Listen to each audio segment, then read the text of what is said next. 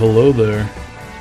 You are listening to Program to Chill, a show about business, crime, parapolitics, and esoterica with your host, Jimmy Falun Gong. This is episode 3, Sullivan and Cromwell Part 3, or German war bonds are a good investment, right? So today I'm recording from number 23 Herrengasse in Bern, Switzerland. Today we're going to be talking about Sullivan and Cromwell uh, from before World War I into the 1930s. Let's get started. So, when you read a U.S. history textbook about the Versailles Treaty signed after World War I and or the buildup of tensions leading to World War II, you'll generally read something like European leaders were not interested in a just peace. They were interested in retribution. Germany was to admit guilt for the war and pay unlimited reparations. And then, if your textbook is particularly demented, you might read something about banning the German military, handing over territories like the Alsace and Lorraine, Germany forced to lose their colonies, and uh, usually there's something about hyperinflation in there. That's all true, but there's a lot more to the story. As we as we as we are going to see, the people most insistent on punitive reparations were the ones profiting from it, and the blowback would be catastrophic. Let's get into it. So, when we left off from episode 2, uh, we didn't talk about what Allen Dulles was doing during World War One. Allen Dulles had joined the civil service and he was transferred to Bern, Switzerland, the capital. Due to its neutrality, Switzerland drew in all the exiles, agents, and spies and revolutionaries for all of Europe. When Allen Dulles got to Switzerland, he asked his new boss what his responsibilities would be. His boss said, I guess the best thing for you to do is to take charge of intelligence. Keep your eyes open. This place is swarming with spies, and write me a good weekly report. So Allen Dulles, at 25 years old, became a spy master. He would meet with Serbian, Croatian, Montenegrin, Albanian, Ukrainian, Lithuanian, Czech, Bulgarian, Polish, Romanian, Hungarian, German, and Russian plotters. He worked from the Bellevue Palace Hotel and began delivering a steady stream of intelligence. He did not choose to hide his identity and would later say to lower down spies in the CIA Never try to conceal what cannot or need not be concealed. And I think that's profound, at least in the realm of uh, spycraft. Regarding the work that he accomplished in this time, his superiors wrote in a commendation The department finds these dispatches of the highest value and considers that they show not only careful labor in preparation, but also exceptional intelligence in the drawing of conclusions. Allen Dulles didn't work too hard, though, and he spent his time with uh, expatriate Americans who played a lot of tennis, golf, hiking, attending balls, attending formal dinners, and jazz concerts. When tennis balls became hard to find due to the war, he delighted his friends by arranging for John Foster Dulles, through their mutual friends in the State Department, to send him a dozen tennis balls in each week's diplomatic pouch. He got into some more interesting events, in one letter home, Allen reported that his life as a secret agent was full of unmentionable happenings and incidents of more than usual interest. Years later, we found out uh, two of them. Uh, here's a quote, an extended quote from the book A Law Unto Itself. the quote reads Allen was preparing for a date on Friday afternoon. According to one version, he was meeting two blonde and spectacularly buxom twin Swiss sisters who had agreed to a weekend rendezvous at a country inn when he received a telephone call from a Russian exile who said that he had an urgent message to deliver to the United States and insisted they meet that night. With his mind focused on the forthcoming weekend, Allen brushed him off. Years afterward, he learned that the caller was Lenin, and that the reason Lenin never called back was that the very next day he boarded a sealed train to St. Petersburg and set off to change the course of history. Here, the first chance, if in fact it was a chance, to start talking to the communist leaders was lost, Allen later admitted. You heard it here first on Program to Chill. The U.S. government lost its chance to communicate with the leaders of the USSR, and who knows, possibly may have even prevented Lenin from going and or changing the revolution because Allen Dulles was having a threesome in Switzerland. Allen Dulles also helped the British murder a Czech woman. Here's another quote from the same book. Around the same time, Allen was informed by British officers that a young Czech woman he was dating, who worked with him at the American legation and had access to his code room, was passing information to Austrian agents. They had decided that she must be liquidated, and he understood it as a necessity of wartime counter espionage. One night he took her to dinner and then, instead of squiring her home, delivered her to two British agents who were waiting in front of a 14th century church. She was never heard from again. So we can see that Allen Dulles was involved in some real cloak and dagger activity in Switzerland. Let's switch topics here, though. Let's talk about Cuba. Now, we get to address one of the earliest attempts that Sullivan and Cromwell had in asserting their interests overseas. So, a pro American regime in Cuba, led by the Conservative Party, was seeking to hold power after losing an election, and the followers of the victorious Liberals rose up in protest. Violence threatened the interests of 13 Sullivan and Cromwell clients, owners of sugar mills, railways, and mines, who had 170 million, the equivalent of over $3 billion in today's money, invested in Cuba. They turned to the firm for protection. John Foster Dulles took the case and traveled immediately to Washington. The next morning he had breakfast with Uncle Bert, by his own account, he suggested that the Navy Department send two fast destroyers, one for the northern coast and one for the southern coast of the portion of Cuba controlled by the revolutionaries. Lansing agreed, and the warships were dispatched that afternoon. Marines landed and sp- spread into the countryside to repress protests, beginning what would be a five year occupation. The liberals resisted or realized the futility of resistance and called off their uprising. This was the first foreign intervention in which John Foster Dulles played a role. It showed him how easy it can be for a rich and powerful country, guided by the wishes of its wealthiest corporations, to impose its will on a poor and weak country. So we see that because Sullivan and Cromwell had financial interests in Cuba, and Sullivan and Cromwell had an uncle who was Secretary of State. Cuba got invaded and occupied for five years. We're definitely going to revisit Cuba, even within the context of this Sullivan and Cromwell series, and probably in other episodes in the future. Let's talk about John Foster Dulles after World War I. So, after World War I, as many of you know, the European powers held the Paris Peace Conference.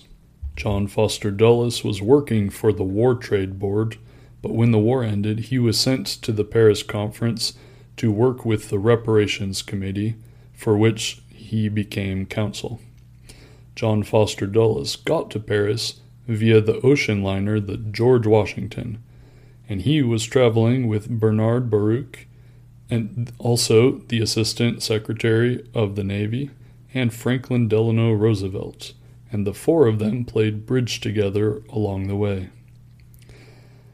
Allen Dulles made his way to the Paris Peace Conference as well. He arrived from Switzerland, attending for the Boundary Commission, which was to draw new borders in Europe. Other notable people in attendance at this conference was John Maynard Keynes, who would soon begin revolutionizing economic theory, and Jean Monnet, one of the visionaries who, a generation later, would lay the foundation for what became the European Union. Keynes, of course, quit the conference and the treaty because of its punitive provisions against Germany. History has proved that Keynes was completely correct about this. Keynes wrote a book called The Economic Consequences of the Peace, which warned that the treaty's reparations section in particular, which John Foster Dulles and Bernard Baruch wrote, uh, that this section about reparations exposed Europe to the menace of inflationism. I should introduce Bernard Baruch, by the way. He was an American financier and during World War I was the head of the War Industries Board so he was obviously a crucial member of the Paris Peace Conference. So Bernard Baruch was deeply disturbed by the runaway success of Keynes's book because it naturally attacked positions that he authored. So he decided to author a book called The Making of the Reparation and Economic Sections of the Treaty and it was to directly address and argue with John Maynard Keynes. However, he hired John Foster Dulles to write the vast majority of the book for $10,000, which would be something roughly like $154,000 today. This book uh, argued that the reparations clauses were, quote, vital to the interest of the American people and even more vital to world stability. Again, history has shown that Keynes was correct and that Baruch and John Foster Dulles were incorrect. Now let's talk about uh, Allen Dulles and specifically what he was getting up to in Paris at the time. When he went to Paris for the conferences, uh, he loved to go to a brothel called Le Sphinx. I have an extended quote about the brothel from the Stephen Kinzer book, The Brothers, and I read Le Sphinx was an elegant brothel in Montparnasse where the air was redolent of rose perfume, lush fabrics covered the walls, and nude women sat at an elaborate Art Deco bar. It was one of several lavish houses that became legendary in Paris and far beyond during the 1920s. They attracted an array of sensualists, among them the writers Lawrence Durrell, Ernest Hemingway, Marcel Proust, and Henry Miller, as well as film stars including Humphrey Bogart, Cary Grant, and Marlene Dietrich, as well as artists like Pablo Picasso and Alberto Giacometti and even the Prince of Wales, later King Edward VIII. All pursued what one chronicler of the age called an art of living fueled by desire and eccentricity in a world where money and class put moral judgments in abeyance. Unquote.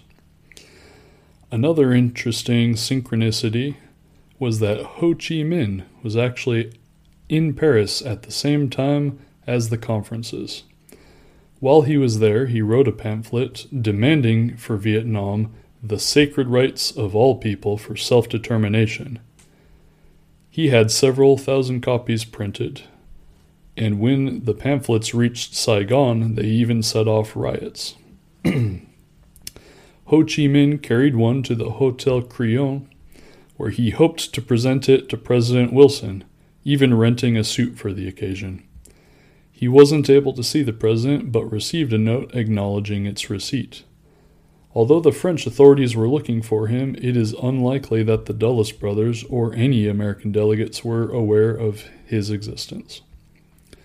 Ho Chi Minh, of course, later went to the USSR, China, and back to Vietnam, ultimately driving out the French and eventually the Americans from Indochina. Was this yet another chance to make contact with a future communist leader, squandered perhaps because Allen Dulles was busy on sexual escapades? You decide. So let's talk about what John Foster Dulles got up to in post war Europe. John Foster Dulles got to travel all over Europe, which his fellow law partners at Sullivan and Cromwell resented, because they were stuck working 18 hour days and weekends executing all the deals that he would be brokering. There's a quote here For everyone else, even a partnership was no guarantee of being above the drudgery of ordinary work. But for Dulles, his partnership was the confirmation that he would never have to look at routine again. John Foster Dulles bragged about a luxurious ben- business dinner that he threw, and it does seem quaint now, but it was an extremely pricey business dinner at the time. He bragged about spending $110 for a business dinner, which would be something like $3,000 today. I guess that was just downright hedonistic at the time. So, as he traveled around Europe, one of his first stops for Sullivan and Cromwell was to travel to Frankfurt to broker a deal for copper. He also traveled to the Ruhr region, which was an important area for industry and was particularly volatile because of the Versailles Treaty conditions. For instance, the French invaded it in 1923 while he was there, he had the chance to witness the Ruhr Uprising, which is also known as the March Uprising, which was a left wing uprising that popped off when a call went out for a general strike issued by the German Social Democrat government, uh, which was itself a response to the right wing Kapp Putsch of 1920. We are definitely going to revisit the Kapp Putsch in an episode coming up. Another passage from the book A Law Unto Itself reads Dulles pushed through the hordes of hungry people waiting for food rations to explain to a guard the importance of his mission. The guard used a rifle to poke his way through the crowd. The sight was really pathetic, Dulles recounted, looking at this band of what he called uneducated workmen, chiefly Jews, I should say, looking as one pictures Trotsky unshaven for days, dirty, and I imagine not having gotten much sleep since they started to govern. Unquote. That was a quote from John Foster Dulles describing the scruffy revolutionaries that he witnessed firsthand during the Ruhr Uprising. Seeing the Ruhr Uprising did not happen to change John Foster Dulles' opinion of Germany or its stability or say perhaps the wisdom of investing in Germany. So, in 1923, some of the biggest industrialists in Germany in the Ruhr region were arrested for refusing to send coal to France, as mandated by the Versailles Treaty. They hired John Foster Dulles to defend them in court. Dulles was useful to them because he was able to publicize their predicament back home and abroad. He met his potential clients in the elegant executive quarters adjacent to the Krupp Steel Works, which was known as the Krupp Private Hotel in Essen. Dulles conducted a private round of negotiations among the Germans, French, and Belgians to try to resolve the impasse of the Ruhr occupation.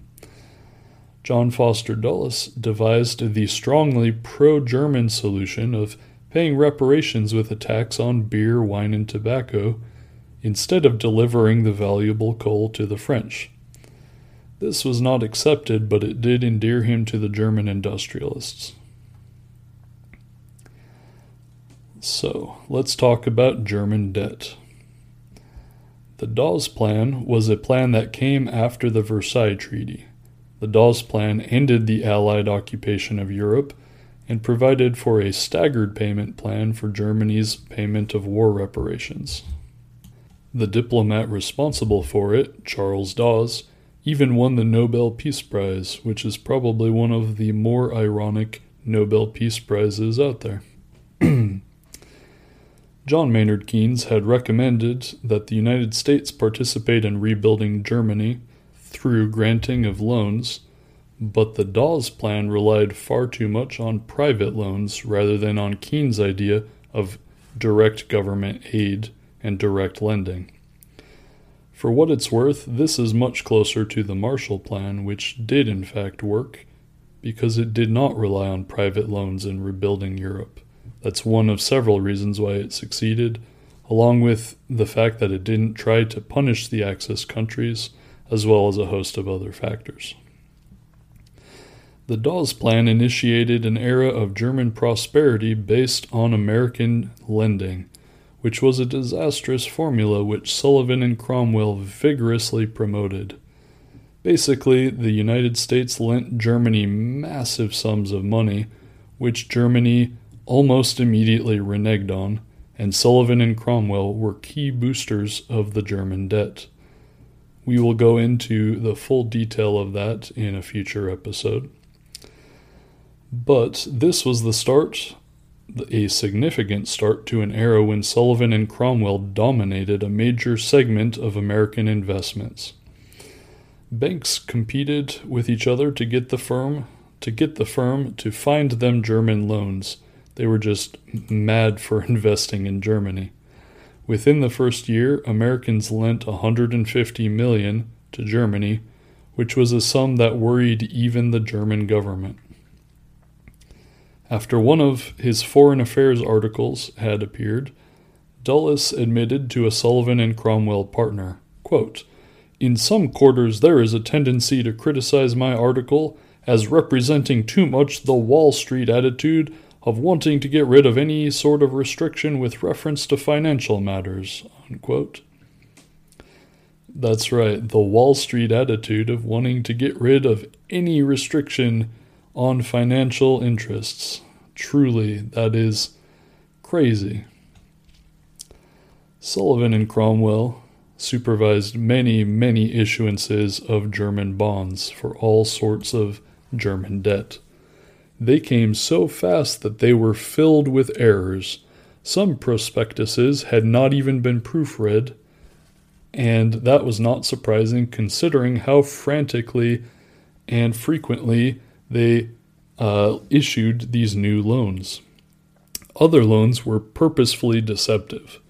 A 1926 Bavarian bond prospectus began with the quote, Bavaria has an excellent financial history, when in fact Bavaria had defaulted on their loans just the year before in 1925.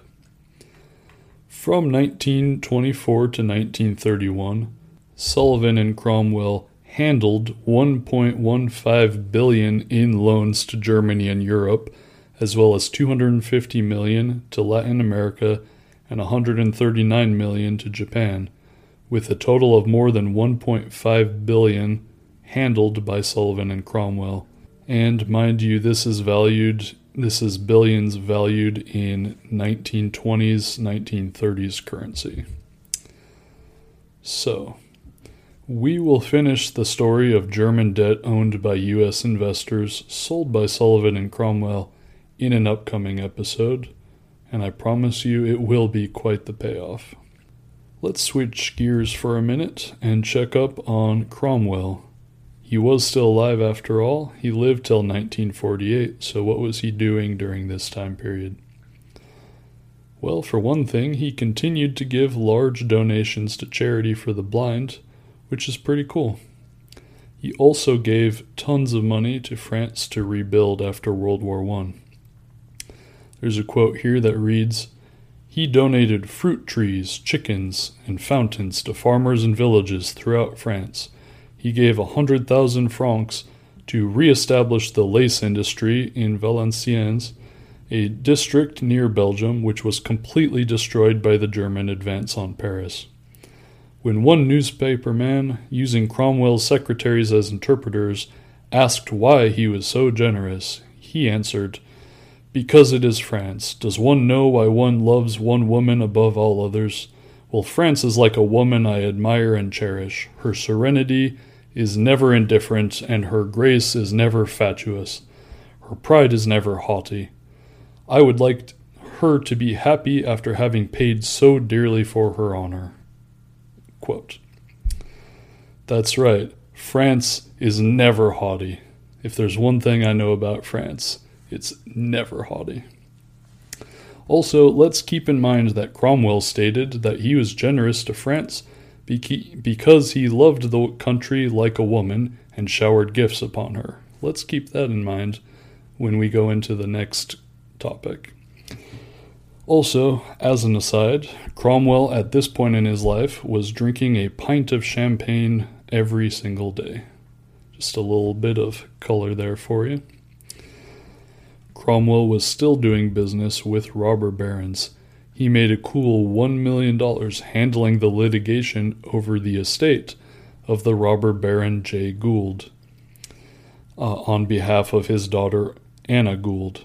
Basically, he was hired by Anna Gould to stop her brother from bankrupting the $93 million estate, and he won for her a $40 million judgment. After that judgment, Cromwell became close to the Gould family. Here's a quote from Anna Gould's daughter, Violet Palewski, who is the daughter of Anna Gould and Elie de Talleyrand Perigord. I can't do French. Who was the Duke of Sagan. Here's the quote Cromwell soon became part of the Gould household because my mother had complete confidence in him. She trusted him, and she didn't trust very many people. But I don't know if my father liked it too much, she said of Cromwell's habit of slapping her father on the back with the greeting, Hi, Duke.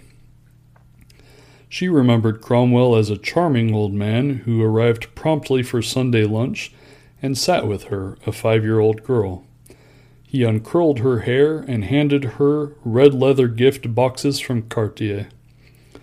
He covered me with jewels, she said. Even to a small girl he brought precious jewels, bracelets, necklaces, all kinds, which he picked out himself. They were very well chosen. Now, I promise you, dear listeners, when I set out to do a ep- series of episodes on Sullivan and Cromwell, I was not anticipating getting into pedophile territory, but here we are. To be sure, this is not conclusive evidence, but let's look at the evidence we do have. So we have Cromwell inserting himself into the family, taking liberties with addressing Violet's father, uncurling a little girl's hair, and giving her multiple boxes of expensive jewelry from Cartier. You know, the normal thing that you do, giving more than one gift of expensive jewelry to little girls. Also, for what it's worth, there are multiple accounts of Jeffrey Epstein and Ghislaine Maxwell giving jewelry to girls they were grooming, as a side note. But other than that, Cromwell also hosted a visit to America for the Queen of Romania, one of the most beautiful women in the world. That's a little bit of editorializing on the part of the book A Law Unto Itself and the Queen of Romania came to launch a successful Romanian debt issue in October of 1926. Uh, for the occasion, they held a ball at the Waldorf Ho- Hotel, and there's a quote here that reads After the ball, which was fully covered in the society columns, Cromwell escorted the Queen, with whom he had a purported romance, on a cross country tour in a seven car private train donated by the railroads. It was not that Cromwell sold Romania to the Americans so much as he sold himself to the Queen. Which, I mean, I guess you could say Cromwell was always on the grind. So, what happened to Allen Dulles after World War I? Allen Dulles got stuck in an unsatisfactory position in the State Department. Uh, Allen Dulles and his wife Clover spent their first year of marriage living together in Turkey in a two story house overlooking the Bosphorus.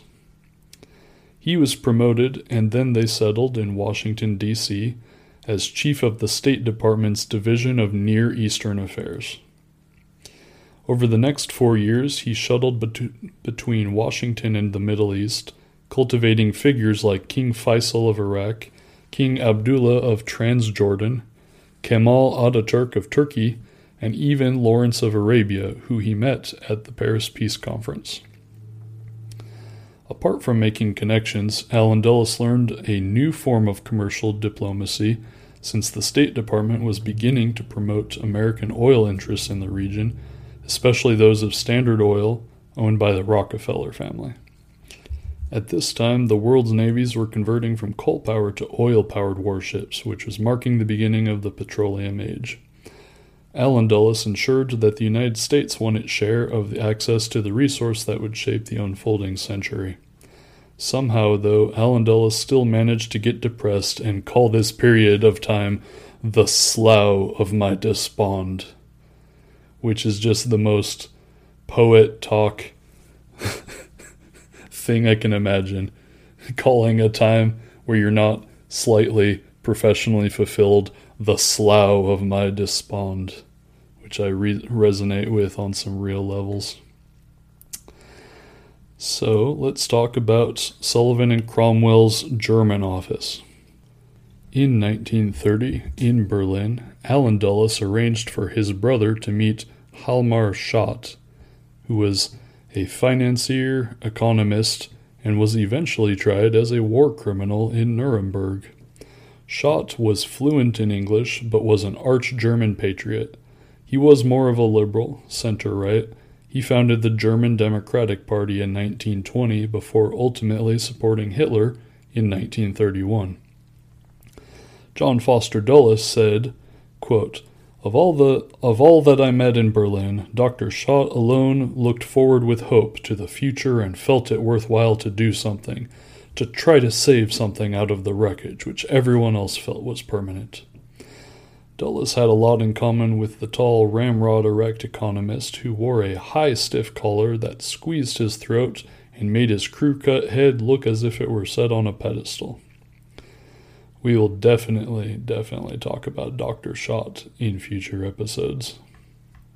So, to handle its accelerating volume of European work, Sullivan and Cromwell started a firm in Berlin. The firm, still under the Sullivan and Cromwell umbrella, was called Albert and Westrick. It's actually worth talking about one of the two partners, Heinrich Albert. So, Heinrich Albert was actually a German spy in the United States before it entered the war, and he spent his time buying up industrial ceramics to cripple the United States chemical industry.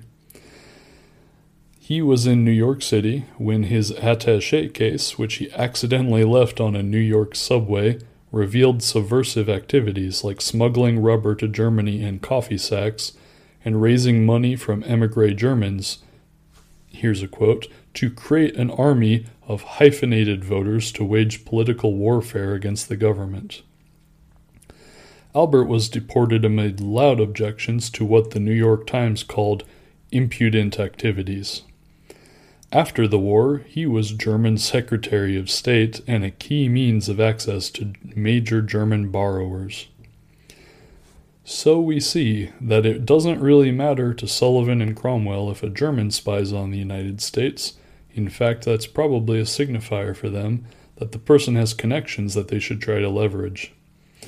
We will definitely return to the matter of the Sullivan and Cromwell law firm in Berlin in an upcoming episode. So let's draw some conclusions here. What can we learn from this episode? For one thing, Allen Dulles was placed in a spy master position of power because of his family connections, and he immediately got up to some shady personal and professional actions because of it, like sexual escapades, having spies killed, and missing the boat on dealing with Lenin. Then we saw that Sullivan and Cromwell leveraged their power to intervene in Cuba because of their financial holdings and thereby undermining Cuban democracy. Over future episodes, we're going to tease out the impact of U.S. imperialism, but as we'll see, there are ripples upon ripples of blowback that inevitably occur whenever any actions like this are taken for short term profit.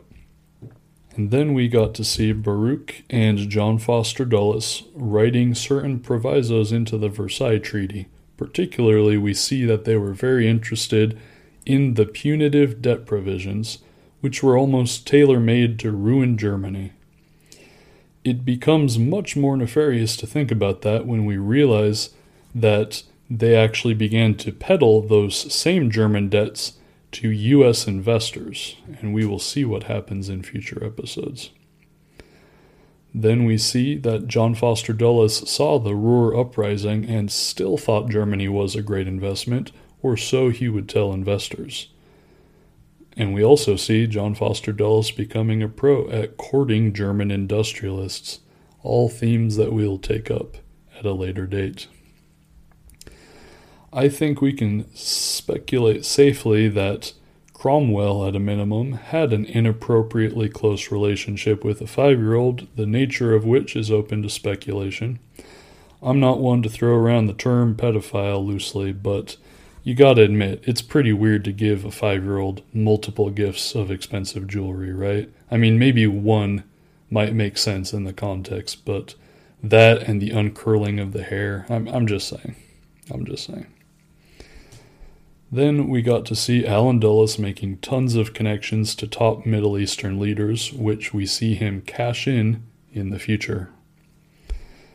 So, in conclusion, I just want to underscore that these were, without a doubt, some of the most powerful men on the planet at the time, and I want us to remember that when we see what ends up happening. We'll see, we're seeing now the actions that they're taking, and then we will see what they harvest. We're in the sowing phase right now with these guys, but I promise we will get to the reaping. Spoiler alert, it's really bad. All right, so I want to thank you for listening. If you like the show today, just show it to a friend, recommend it, like the podcast, all these things. I'm trying to get it all up on every platform, make it easy for people to listen to get the RSS feed going, all of that stuff. So you should be seeing some of that soon. And I actually need to head out. I'm on my way to the Pasewalk Military Hospital for some treatment next week. Uh, so I will catch up with you guys soon. Thank you for listening. God bless.